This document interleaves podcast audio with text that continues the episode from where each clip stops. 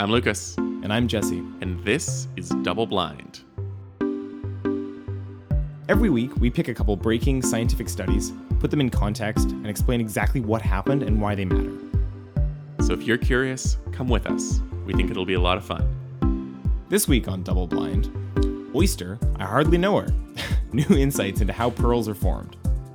And chronic users, the surprising results of a new long term marijuana study.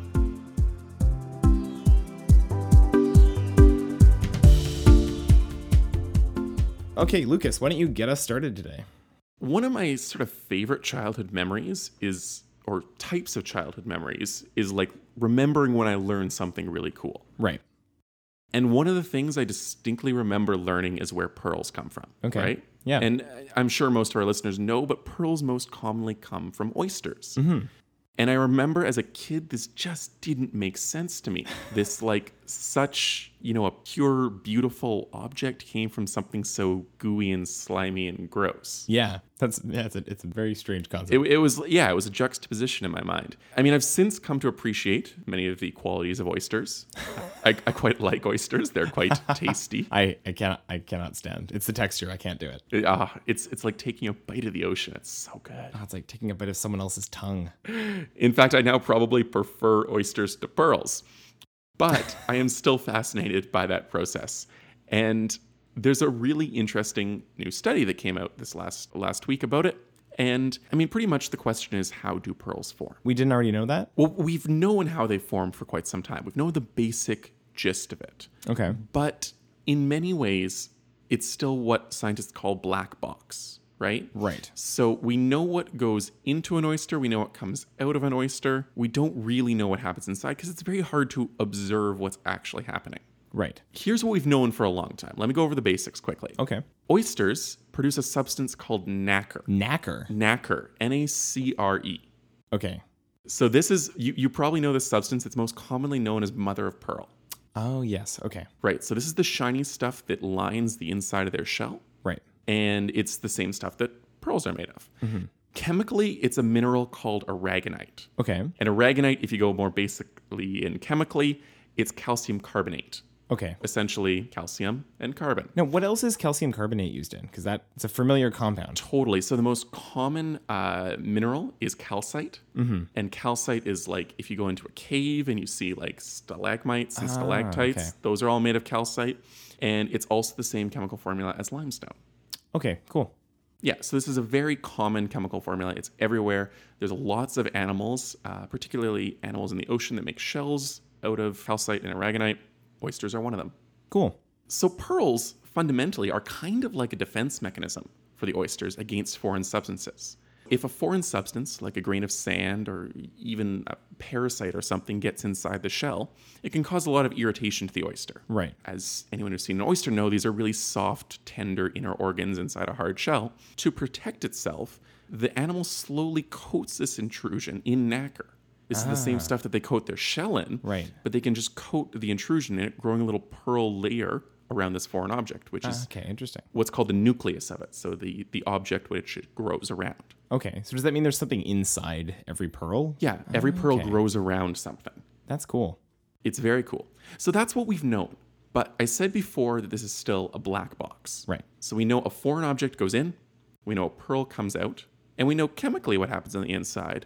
But it's been really hard to observe that until a recent study which uses just such a cool method to do it.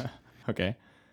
the main question which they set out to solve was the fact that pearls come in all sorts of shapes. There's round spherical pearls, there are elongated pearls that look kind of like pears or teardrops, and they also have rings very commonly Interesting. people haven't really known how that happens. The intuition is that they rotate, kind of like a lathe, Right. a lathe that spins a piece of wood or metal and you can carve it. So, what these researchers did is they seeded the pearls with these foreign objects, these foreign uh, nuclei, Okay. to form the pearl. They seeded 15 oysters. And what they did is they inserted little magnetic particles. They were six and a half millimeters in diameter Right. so pretty small. And the key is that they're magnetic. So then they took these seeded oysters and they placed them inside a magnetometer. Cool. This is a device used to measure the strength and the direction of a magnetic field. Okay. So this would, of course, change if that nuclei moved inside the oyster. right. We're going to post some links in the show notes to pictures of this because it looks so crazy and alien. Cool. It's this like little tank, just a little larger than the oyster, with the oyster in it, and then all these wires and tubes coming off of it in this Cool. crazy alien like structure. Can I see? Can you send me that now? Yeah, of course I'll show you. Whoa. Right? What? It's like the Matrix. That's a, it looks it's the matrix for oysters, The Oyster Matrix. That is crazy town. right? wow. all of this to try to observe what's going on inside that shell. So, So weird. they seeded the oysters and then they let them grow and then they essentially switched them in and out of this magnetometer. Okay. And they left them in there for up to 50 days. wow. So these were really long time periods and they sampled every minute. Every minute they recorded what was happening in terms of the magnetic field inside the oyster. That's so cool. Um, I have one question, which is how long on average do pearls actually take to form? Right. So they take a year to a year and a half. Oh my god, that long. Yeah, so it's quite long. Now they didn't so they didn't leave the oyster in there for the entire time. Right. but they tried to uh, switch them out at different periods of pearl formation to try to get samples of each period of formation. Right, that makes sense. So here's the really cool part they've got all this raw magnetic field data. And from that, they were actually able to construct a 3D model of the magnetic particles' movement during the formation of the pearl. Oh, cool. I'll send you a picture here, Jesse, and I'll, uh, I'll post the link in the show notes. Okay. And these are images of the axis of rotation of the pearl Whoa. Whoa. corresponding to the pearls that came out of those oysters. Wow. Yeah. That is really cool. Yeah. They found that these pearls tend to be still at first for the first 20 to 40 days of formation. They're, they're pretty still. Then they kind of begin to move randomly without any sort of clear direction up to 40 days. And then they start rotating steadily and constantly for the rest of the period of formation. So, year to year and a half. Year and, a half. Wow, that is amazing. and they actually rotate pretty fast. When I first heard about these, you know, rotating pearls, I thought, okay, these are slow. Like, Yeah. rotation happens once a week or something like that. No, on average, it takes about four hours and 43 minutes to rotate. Wow. So they go through a lot of rotations. Yeah, they're constantly moving around in there. Interesting. The, uh, the image I sent you there, Jesse, and that I'm going to link to in the show notes, shows the axis of rotation, which they were able to plot in three dimensions. Okay. When I say axis of rotation, I mean like spinning a top. If you spin a top, the axis of rotation is right through that part that you uh, spin, the little handle of the top. there. Okay. So they found that if the axis of rotation was stable, if it essentially rotated around the same axis or with just a bit of uh, what's called precession, that's when the handle of the top spins in a little circle. Okay. Rotating things tend to spin around their axis, but they also the axis tends to go in a little bit of a circle. Okay. It- They found if the axis of rotation was stable over time, the pearl would be shaped like a teardrop. Okay. So that's that little teardrop or pear-shaped thing that you get, and there's a picture of the pearl that came out of that one there. Okay. But if the axis moved randomly, if rotation just happened all over the place, the pearl would come out spherical. Wow. Interesting. And so is that the more common outcome? I don't know which one's more common. The key implication of that is the spherical one is the more valuable outcome. Right. Spherical pearls tend to sell more than weirdly shaped, uh, elongated pearls. So ironically, the perfectly spherical ones are actually worth more because there's more randomness that goes in to produce what ends up being a more perfect looking pearl. Yeah, I actually didn't think of that. That is, yeah, randomness creates perfection.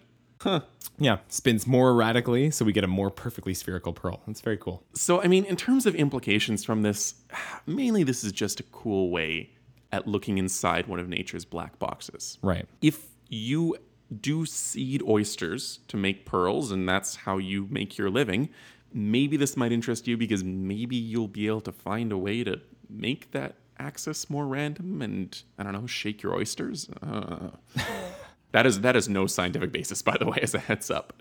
That's just you guessing. That's just me guessing. Because you could, like, I mean, if you could figure out a way to shake up that axis of rotation, you could make your pearls more valuable. They could probably do a study, like a follow up to this, seeing whether certain types or shapes of particles or conditions that the oysters are in affect the quality of the pearl. What are you doing? If you want to do a PhD, shaking oysters. Man, they call they call him the oyster shaker. if you're listening, you should definitely check out the visuals on this because it's, it's cool to see this sort of map of rotation for these different pearl shapes. Absolutely. Doubleblindscience.com. Boom.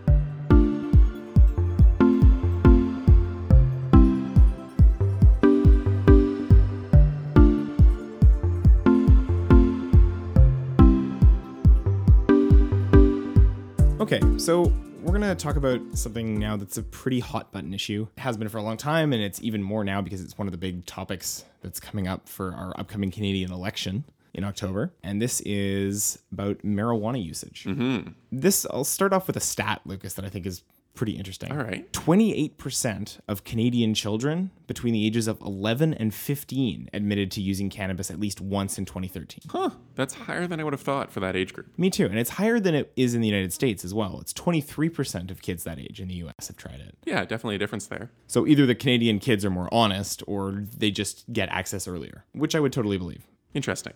That's that's a pretty high rate of kids starting out at an early age using marijuana. So obviously a huge area of interest and research now that legalization is starting to become a serious thing is what effect early use of cannabis has on the brain and body. Right. So if you legalize and that goes up, what are you doing to people there? Yeah, what is that going to do to our populace? I- I- It seems like almost every couple weeks a new study comes out about some effect of marijuana, Yeah. but it's very rare that a l- huge scale study actually ends on this and we get to look at the results from a long period of time. Oh, really? Okay, cool. Yeah, so this is the results that just came out from a new study. uh, new- I say new study. The results are new, but this is a study out of Pittsburgh that's been going since the, the late 80s. Oh, wow. It's one of the longest term and largest scale survey based studies for marijuana. It's been going longer than I've been alive. Yeah, I mean it's it's around 22 years total for the whole thing. Oh, oh, so they, s- they spent a couple years publishing results then. Yes, exactly. Right. Okay, that makes sense. They they had a sample size of 408 people. Okay. Uh, they started out with 14 year old male students in Pittsburgh public schools in the late 80s, and the study finished when they hit age 36, which was pretty recently. And then they've been going over all the data since then. So, yeah, around 22 years total of observation and uh, answering all these questions about their habits. Totally. Users were split into four groups, or the participants of the study were split into these four groups based on their average usage levels of, of marijuana. Um, the, the groups were low or non-users, people who didn't use very frequently. Early chronic users were the were the participants who who exhibited frequent use, Okay. which means four or more times per week Okay, yeah, quite frequent. at an early age. So they started in adolescence with that high frequency. The next category was only adolescent smokers. So the ones who only smoked during adolescence and then kind of petered out and stopped. And then the last category was later chronic users, ones who started either in the low or non user category and then ramped up their consumption of marijuana as they got older. Right. Okay. And so the researchers had to control for variables like cigarette smoking, drinking, other drug use, access to health insurance, socioeconomic status. The list goes on and on. There's this comprehensive list of factors that they had to control for. Totally. And what they were looking for is what the effects would be over the course of this study on a huge host of different factors. Uh, they tested physical characteristics like asthma, allergies, heart problems, kidney disease, diabetes, headaches, blood pressure, cancer, STDs, all sorts of things like that Okay, yeah, that's a lot. they looked at mental conditions too as well like uh, searching for like psychotic disorders like panic disorders agoraphobia anxiety disorders uh, post-traumatic stress disorder obsessive compulsive having depressive episodes manic episodes depression delusional disorder Like, it, it's insane They really did, yeah, have a thorough list. yeah huge list of things they were looking for here Okay. so here we are. It's quite quite a long time after this study started. Yeah. It was just published. And so what is the big result that they found? Yeah. Pretty much nothing. Huh. And that's what makes this so interesting. They found no statistically significant differences between the groups after adjusting for all of those confounding variables. Okay. Interesting. So now when you say adjusting for these confounding variables, you mean trying to take out the effects of socioeconomic status? Exactly. And that's we'll, I'll get to that in a second, but one of the criticisms of a lot of earlier research is that they end up with these correlations that are not causations, right? Where they'll they'll see that oh, this group were heavier smokers and they had this problem. And this group were less heavy cannabis smokers and they didn't have this problem. And then it turns out that the group that was smoking more is also way poorer. Right. They come from poorer families. Yeah. And so they're dealing with a whole host of other issues that come out of those sorts of problems. Gotcha. Okay. Yeah, that makes sense. So that that was the key thing is that after dealing with all of these possible variables that could screw up the results, they found that there, Nothing. there was no significant difference. Wow.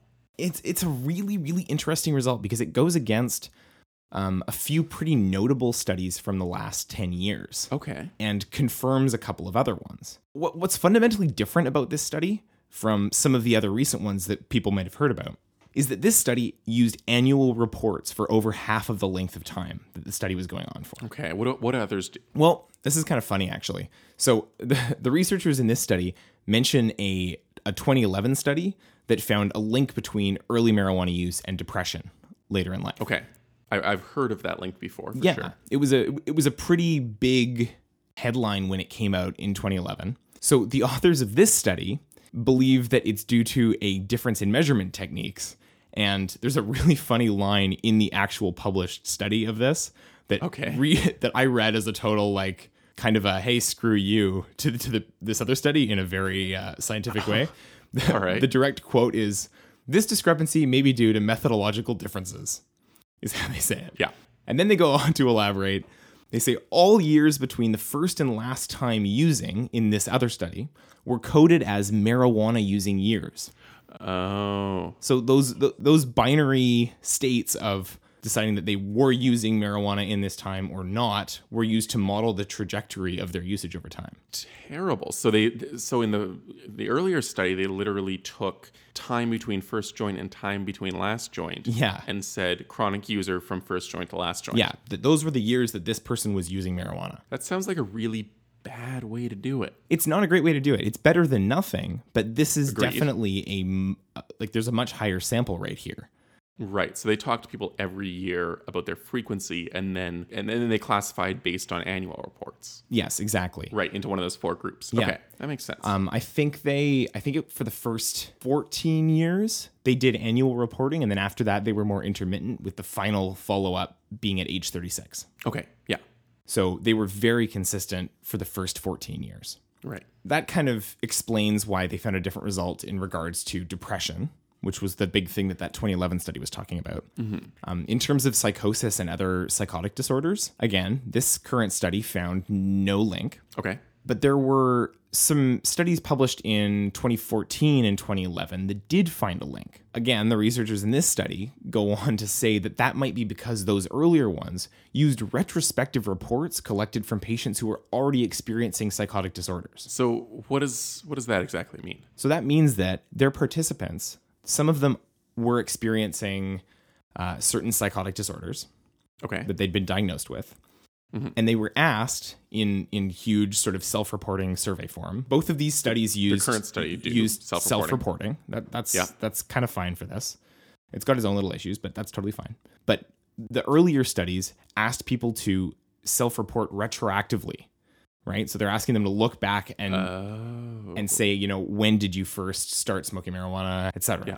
Whereas this new one was at each given time, it was a how much are you currently using marijuana. right. So there's just more accuracy to that. A couple other little interesting things that I found from this was if we just kind of talk a, a little bit about the state of research into cannabis use and its effect on people over time. sure.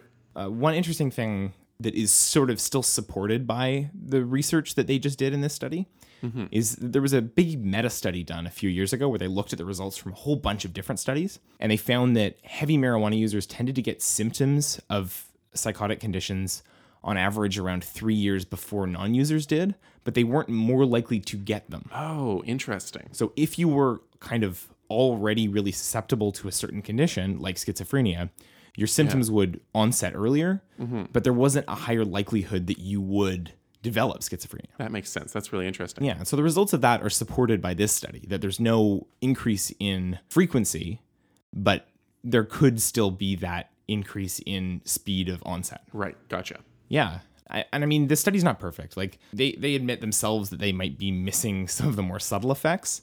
Like, I I mean, they're looking at larger psychological issues here, like diagnosable conditions. They're not looking at little mood changes. Right. And, you know, they, they, they even said it would be interesting to see what happened if they lowered their threshold for those sorts of conditions to, to little little things that might be indicators of them, like excessive suspiciousness is one they mentioned, or strange thinking, because those can often lead to some of these more serious conditions.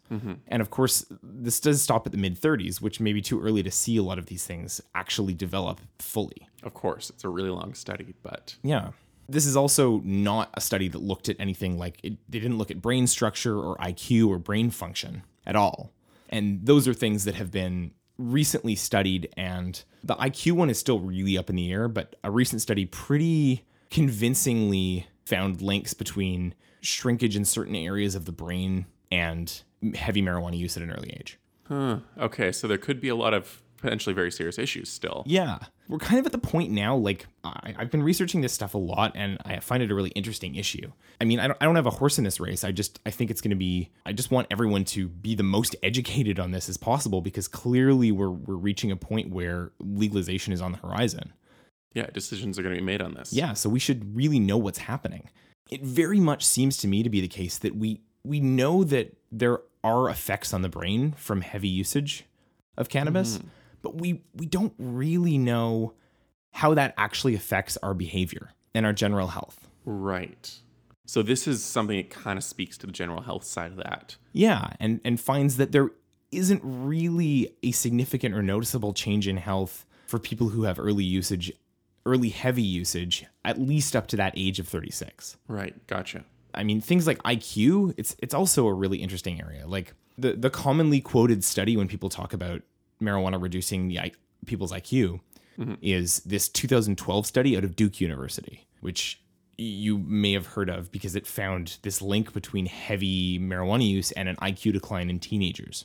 But then, and so so the, the study's quoted all over the place. Yeah. But then then I started looking into it more, and there were only 38 people in the study very small. very very small sample size for something medical um, Yeah. and then six months later a follow-up study was published in the same journal finding that the paper failed to account for all of the confounding factors we were talking about earlier like socioeconomic issues and stuff Right. The ones that this one did do a good job of. Yeah. exactly yeah and then last year in 2014 a study out of london found no relationship between cannabis use and lower iq looking at children and teenagers although they did find that the heaviest users scored 3% lower on their school exams that they took at age 16 Was that because they were stoned when they were taking their exams? Yeah, I guess that is a possibility. Yeah, we're, we're really at this point where it's like we know that heavy usage of this stuff is affecting your brain. It's absolutely doing something, it's absolutely changing it.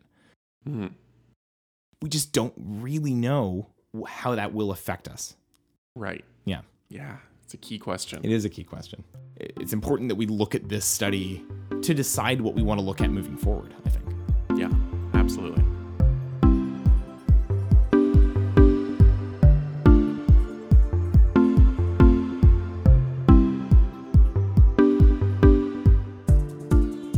Okay. Well, that's it for this week. We'll have links to all of the studies we discussed and more in this episode's show notes, which you can find at our lovely website, doubleblindscience.com. If you've seen something in the news you want us to explain, you want us to cover, we want to hear from you. Get in touch with us. Stories at doubleblindscience.com or tweet us on Twitter. What's our Twitter handle? Oh, right. We have a we have you have to know that, don't you? Yeah. Ah, What is it? At at at double blind SCI. Please tweet us. Yes. Please tweet us. Love it. We're lonely. Yeah. Okay. Thanks a lot. Um, is that- do, I, do I need to say anything else? No, I think that's it. I think that's it. okay. See you next week. See you next week.